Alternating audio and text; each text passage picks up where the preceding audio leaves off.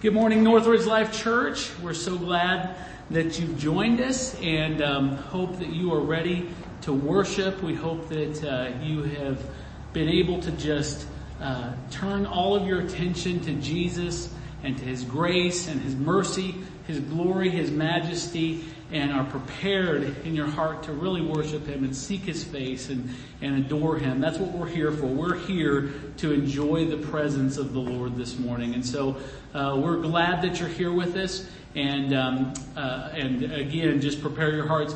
Maybe that, what I just said doesn't describe you. Maybe you have had just a crazy hectic week. The fears of what's going on in our world have just consumed you. Maybe you've, you've spent so much time in the news cycle that there's a lot of stress and anxiety. Well, um, you don't have to, to kind of forfeit what the Lord wants to do in your life this morning because of that. I am calling you right now by the, by the authority of Jesus and by the, by the grace that is expressed and applied through the Holy Spirit. I'm just calling you right now to just lay aside all of your burdens, lay aside all of your labors, come sit at His feet, um, and just worship Him, rejoice in Him, glory in His presence, and it's going to be a great morning for you to hear God's word, to, for you to worship with God's people, for you to come to the table of the Lord and, and remember Him and feast on Him. And so what I want to do is I just want to invite you uh, this morning to, to take your Bibles and we're going to have this opening psalm, Psalm 30, as a call to worship. And um, I also want to remind you real quickly before we begin, we are we're going to pray with you this morning like we have the last couple of weeks. And so if you have any prayer requests whatsoever, we want to, this is a time where, where we, we can't be together physically, so we want to lift each other up spiritually. If you have any prayer requests, will you just write those down right now in the comments? And we're going to be writing those down during worship so that we can pray with you when the time comes for prayer. So, um, just, uh, let's just settle our hearts right now and send her in on this psalm and, and ask the Lord to uh, to be with us. This is what David writes in, in Psalm 30. I will extol you, O Lord, for you have drawn me up and have not let my foes rejoice over me. O Lord my God, I cried to you for help and you have healed me. O Lord, you've brought up my soul from Sheol. You restored me to life from among those who go down to the pit. Sing praises to the Lord, you his saints, and give thanks to his holy name. For his anger is but for a moment, but his favor is for a lifetime. Weeping may tarry for the night, but joy comes with the morning. As for me, I said in my prosperity, I shall never be moved. By your favor, O Lord, you made my mountain stand strong. You hid your face, and I was dismayed. To you, O Lord, I cry, and to the Lord I plead for mercy. What profit is there in my death if I go down to the pit? Will the dust praise you? Will it tell of your faithfulness? Hear, O Lord, and be merciful to me. O Lord, be my helper. You have turned for me my mourning into dancing. You have loosed the, my sackcloth. You have clothed me with gladness that my glory may sing your praise and not be silent. O Lord my God, I give thanks to you forever. Holy Spirit, we thank you for your enabling right now. We ask, Holy Spirit, that you would make us fully dependent on Jesus this morning. That you would draw us out of ourselves, out of our own ability, out of our own strength out of our own confidence and let us just lean into and, and cling to and rely on and, and, and feast upon Jesus this morning. And this is not something we can do in our own strength, but it is, it is only by your empowering. God, when we said that we were strong and our mountain would never be moved, Lord, we, we just, uh, God, we, we, we, we relied so much on our own confidence, but Lord, when you hide your face from us, God, we're nothing but dismayed. And so Lord, we ask today that you would not hide your face from us, but that you would enable us to worship and to hear and to respond to your word. So God, we give you the rest of this service and ask that you would infuse us with res- the resurrection life of Jesus. In Jesus' name we pray. Amen.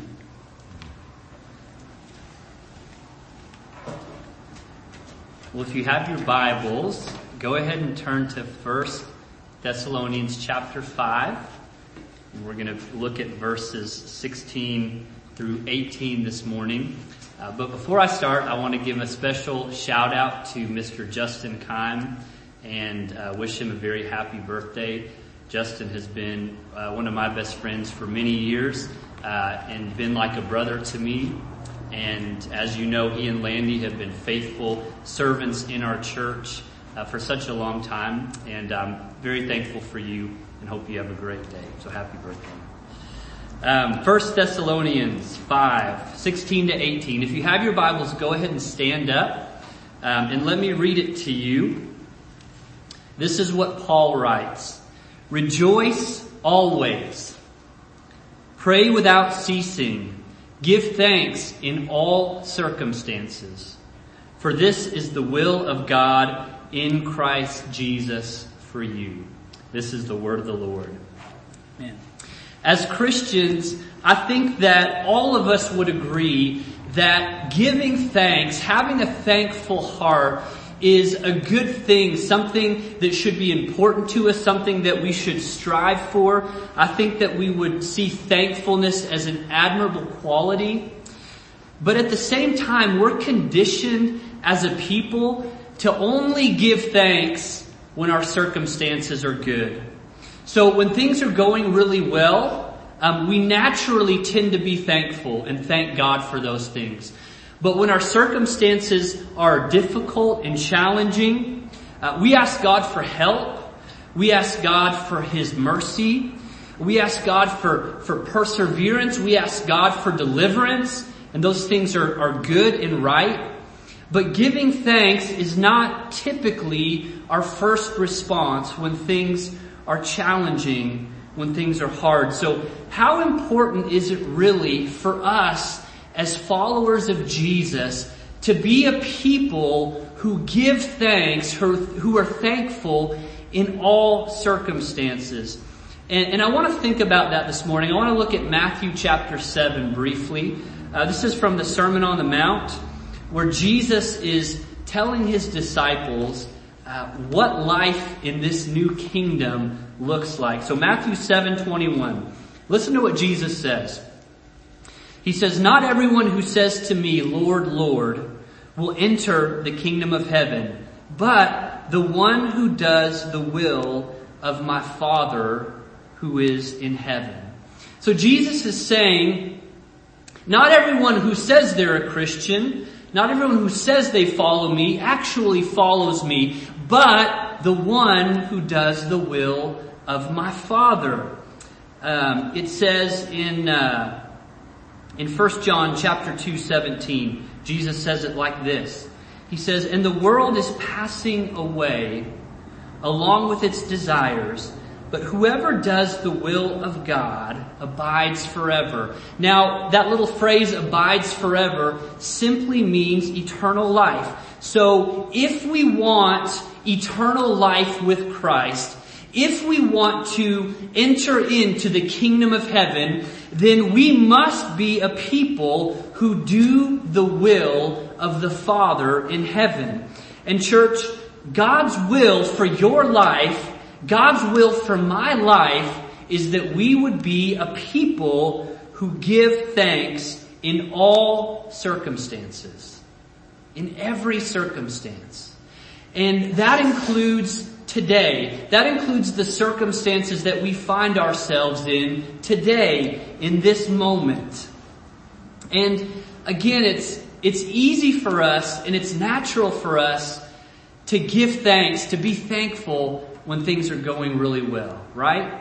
I remember uh, when Katie was pregnant with Ellie, and I remember going uh, to the doctor for that first ultrasound appointment, and I remember seeing that little bean-shaped baby, or however however big she was at the time. Um, but I remember getting to hear that heartbeat for the first time, and uh, many of you parents remember that experience. Um, and it, it was it was so joyous. It was so overwhelming, and I had such a feeling of gratitude in that moment. How could I not be grateful and give thanks in that moment? But I also remember uh, the next time that Katie was pregnant, I remember again going back to the doctor and expecting this this joyous experience again. And I remember that time uh, there not being a heartbeat, and um, there were so many emotions that I felt in that moment and throughout that day. Uh, but Thanksgiving, I'll be honest, was not at the forefront uh, of what I was feeling and experiencing in that moment. And the apostle Paul, if you read the New Testament, especially the book of Acts, the apostle Paul was constantly finding himself in circumstances that were less than ideal. And that's putting it really mildly. Uh, we know that many of the letters he wrote to the churches, uh, he actually wrote from prison. And so when, when he writes to the Philippian church to rejoice in the Lord always, he's writing that from a prison cell. And listen to this passage from 2 Corinthians uh, chapter 11. This is verse 24 to 28. And Paul's just describing some of the experiences that he's had uh, in ministry. Listen to this. He writes, Five times I received at the hands of the Jews the 40 lashes less one. Three times I was beaten with rods. Once I was stoned. Three times I was shipwrecked. A night and a day I was adrift at sea. On frequent journeys, in danger from rivers, danger from robbers, danger from my own people, danger from Gentiles, danger in the city, danger in the wilderness, danger at sea, danger from false brothers, in toil and hardship, through many a sleepless night, in hunger and thirst, often without food, in cold and exposure. And apart from other things, there is the daily pressure on me of my anxiety for all the churches. And this is the guy who is telling us to give thanks in all circumstances. So today, in the middle of global upheaval caused by COVID-19, God's will for you and for me is that we would be a people of thanksgiving. Amen. And that's that's easy to say, but a little harder to do, right? So, so what is it that, that we can, what is it that we should be giving thanks for in the midst of a global pandemic and a crashing economy? Well, we uh, just sang the song 10,000 Reasons. So I want to give you 10,000 things this morning. Um, no, I'm kidding. Um, but, but honestly, we could, we could list so many things that we can give thanks for to the Lord today in this moment. But I want to leave you this morning um, with six big things, six big things that we can give thanks to the Lord for today, in this moment, in our circumstances today. The first is give thanks that you woke up this morning and that you're alive today. Um, do you do that regularly? Do you give thanks to the Lord for a new day. We know from passages like Isaiah 40 that life is fragile. Life is short. Isaiah writes in, in chapter 40, all flesh is grass and all its beauty is like the flower of the field. The grass withers, the flower fades, but the word of our God will stand forever. Now think about grass, right? What happens to grass? It's, it's green and beautiful one moment, and, and then it withers, it dies, it's, it's here one moment, and it's gone the next. And, and church, if we're honest, we tend to, in the 21st century, really take it for granted that we're gonna live a long life and we're gonna live to see our, our kids grow up. We're gonna, we're gonna live to see our, our grandkids grow up. Maybe even live to see our great grandkids. We're gonna live to, to do all these different things on our bucket list. We're gonna, we're gonna live to do this and that. But the truth is, is that scripture never promises us a long life. It never does. A long life is never promised. In fact, even tomorrow is never promised to us. If, if you read the book of James, James says, don't boast about all these different things that you're gonna do. Don't boast of what you're gonna do tomorrow and in the days and years to come, but simply say, if it's God's will, then I'll do this and do that. But the reality is, is that every day that we wake up and are able to draw breath is a precious gift from our Savior. Every beat of our heart is, is a gift from God. Every moment that we get to spend with our loved ones is a gift from the Lord. Every time that we get to gather as the body of Christ in fellowship together is a precious gift from God.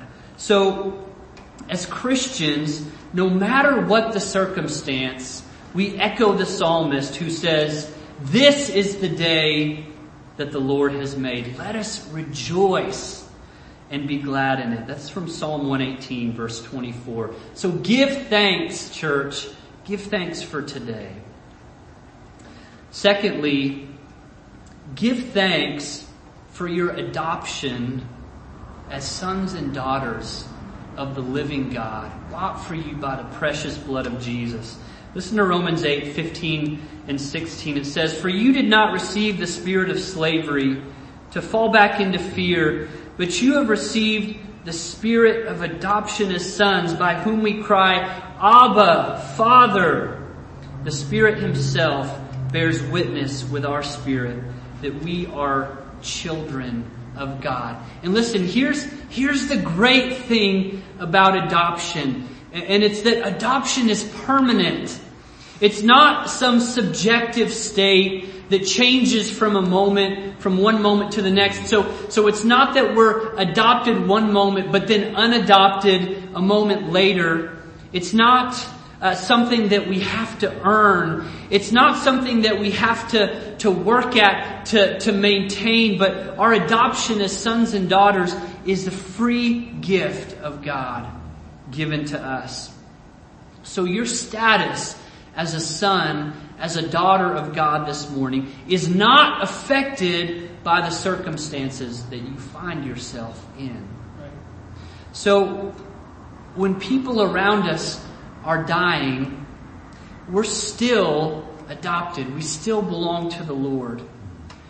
If we lose a job, we still belong to the Lord. We're still His. If, if we're confined to our homes, we are still part of His family. If, if we get sick, we are still adopted. No matter what happens around us or what happens to us, we are the children of the King of Kings, the Lord of Lords, the Creator of the heavens and the earth, and no one and nothing can change that. So give thanks today. Third, give thanks for more time with your family. I don't know if you've noticed, uh, but being busy um, is an idol in our culture, especially here in the United States.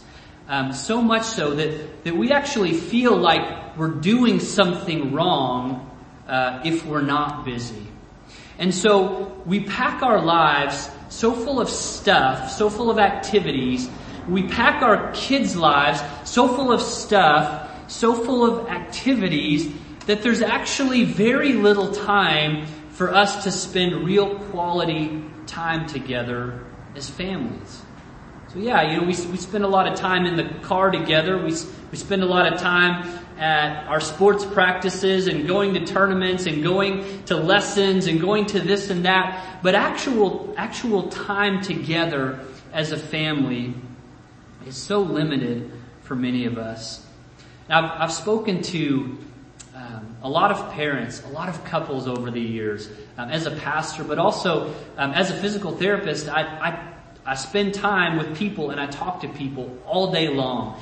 And so I've, I've talked to so many people, um, and in all the years, in all the conversations, I have never once heard a parent say, you know what? I wish I had spent less time with my kids when they were growing up. Um, I've never talked to a spouse who said, you know what? I wish I had invested less time and less energy into my marriage. I've never heard it, not one single time. Katie and I were watching a documentary the other day uh, about a famous chef. And it, it tells the story um, of how he, you know, he comes from from very little, but becomes more and more successful, and he wins all of these awards, these prestigious awards in the culinary world, and he builds up this restaurant to where it becomes world famous, where people travel from all over the world to to eat at this restaurant.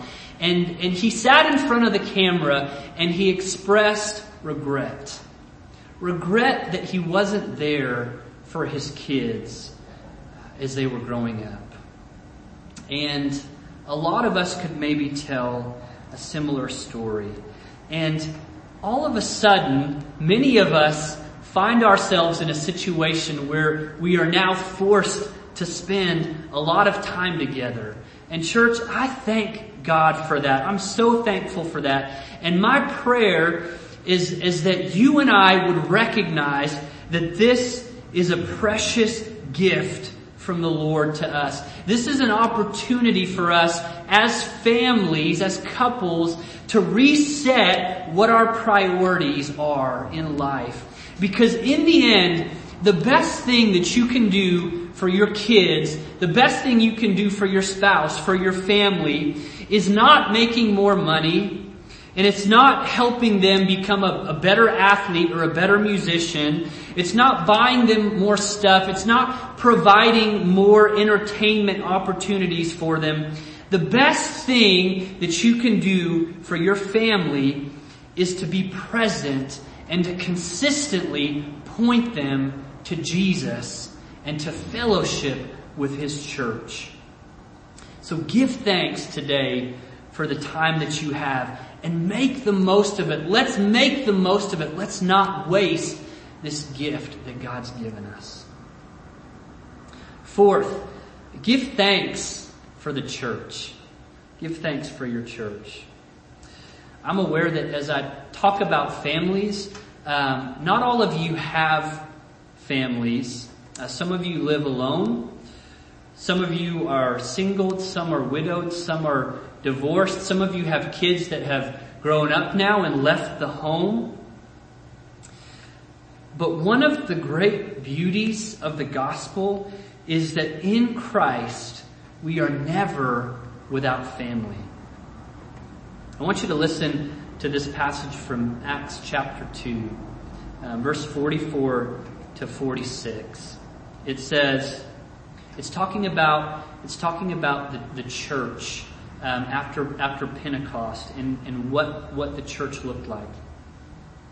It says, and all who believed were together and had all things in common. And they were selling their possessions and belongings and distributing the proceeds to all as any had need. And day by day, attending the temple together and breaking bread in their homes, they received their food with glad and generous hearts. Now, the point of Acts chapter 2 um, is not that we all need to uh, move into a giant commune together. Um, but the point of Acts 2 is that the gospel transformed relationship among believers. The gospel resulted in family-like relationships among believers. And one of God's intentions with His church is that the members would love each other and treat each other like family. Right? Listen to what Acts chapter 2 just described. Sharing with those in need, breaking bread together, worshiping together, fellowshipping together, being covenanted together. This is, this is a family-like relationship. Um, we are to bear one another's burdens as Galatians 6 tells us. And it has been, it has been one of the greatest challenges for Katie and I uh, to raise a young family um, without, uh, without our parents and our siblings around. Um, some of them we don't see for years and years at a time. Um, and, and that has been, that has been really, really hard um, at times. But one of our greatest joys has been being a part of the Northridge Life family. And, and I want you guys to know you are not just um, a group of people that we meet with once or twice a week, but you are truly um, like family to us. And for that we give thanks. And church, my prayer is that the Lord would use these, these really difficult and challenging times to remind us all how precious, how precious the body of Christ is. And if being a part of the body has not been one of the utmost priorities in your life to this point, then I, I pray that that changes today. I pray that when this is over, we would, we would come together with a renewed joy, a renewed passion and zeal for fellowship together as the body of Christ. So give thanks for your church. Give thanks for leaders like Mark and Ginger who pour out their lives for us on a daily basis. Guys, I'm telling you, you, you don't know the blood, sweat, and tears um, that come from them for you on a daily basis. But I just, I'm just so thankful. So, so give thanks for your leaders. Give thanks for your church, for the body of Christ. What a precious gift from God. Uh, fifth, give thanks for the unique gospel opportunities that we have in a time like this. Uh, Matthew 6, again the Sermon on the Mount, Matthew 6, 14 to 16. You are the light of the world. A city set on a hill cannot be hidden. Nor do people light a lamp and put it under a basket, but on a stand, and it gives light to all in the house. In the same way, let your light shine before others so that they may see your good works and give glory to your Father who is in heaven. The darker the world around us gets, the greater the opportunity to shine brightly for the sake of Christ. The more hopeless people around us become, the greater the opportunity, as Peter exhorts us, to tell people the reason for the hope that is in us. That's from 1 Peter 3:15. And church, this is one of the greatest opportunities of our generation to proclaim the gospel to a fearful, hopeless, and hurting people. As we're surrounded by sickness, as we're surrounded by death, people need to hear of our Savior Jesus who Amen. conquered death through His incarnation, His perfect life, His, His, His suffering, His substitutionary death, and atoning work, His descent into hell, His resurrection, and His ascension to the right hand of the Father. Through the gospel, we can look sickness and death in the face and say, where, O death, is your victory? Where, O death, is your sting? I worked for a Covenant Health System here in town, and uh, a week or two ago, um, we had um, uh, kind of a company-wide moment of prayer where they wanted us all to sit down together and uh, read a prayer together that, that someone from Covenant had written out. And so we were all supposed to, to read this prayer together at, at 9 in the morning. And uh, so uh, my coworkers know that I'm a pastor, and so typically when there's something like that happening, they'll they'll kind of turn to me to to facilitate and lead that, which I'm I'm I'm thankful to be able to do that. Um, but I just really felt the Lord nudging me to take um, advantage of this opportunity. And so instead of just reading a little prayer on a card, um, I grabbed my Bible and I, I turned to 2 Corinthians chapter 1 where Paul talks about being at a point in his ministry um, where he's just utterly, utterly lost hope. Um, and just in, in utmost despair. But then he says, he says, this happened so that we might not rely on ourselves, but rely on God who raises the dead.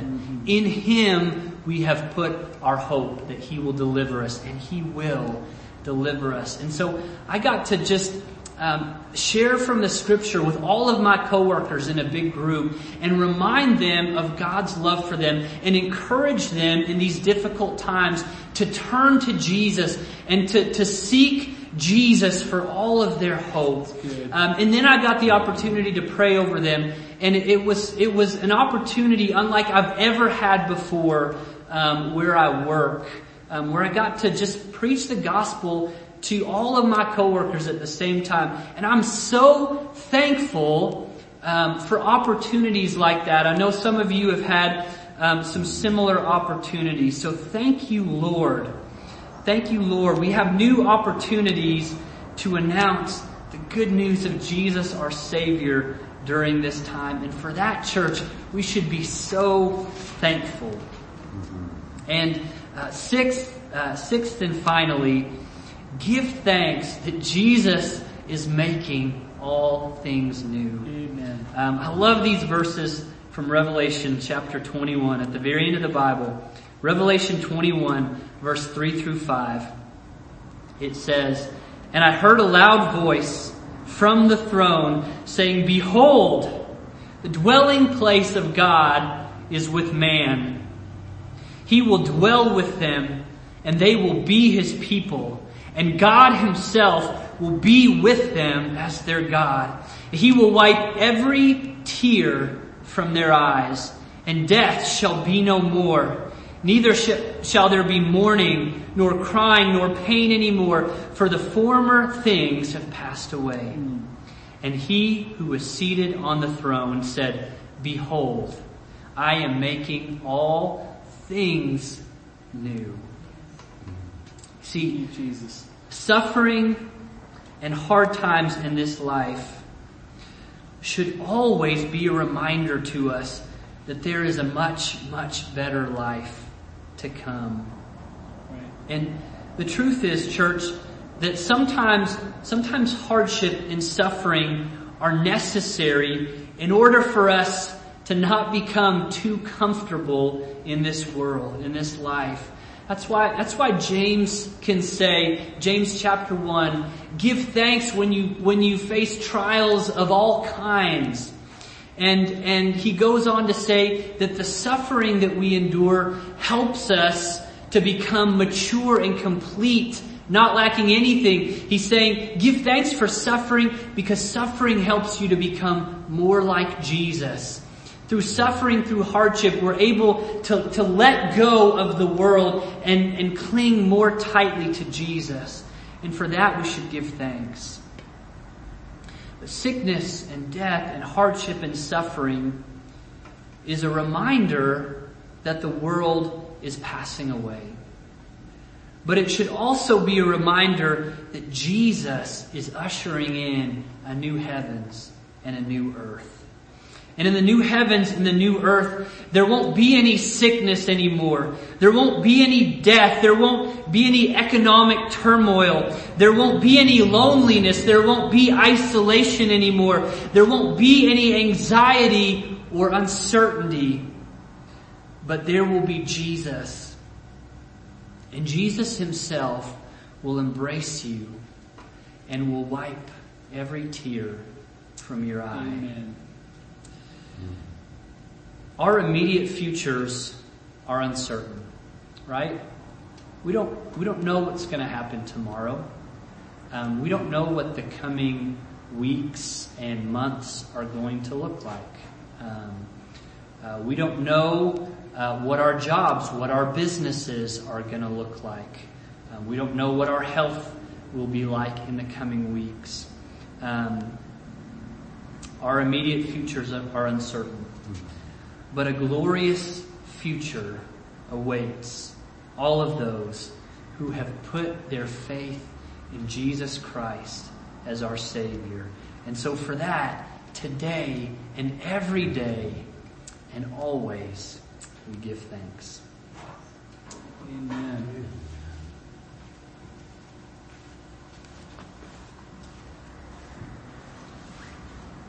Thank you, Pastor Dave. What an amazing word that was.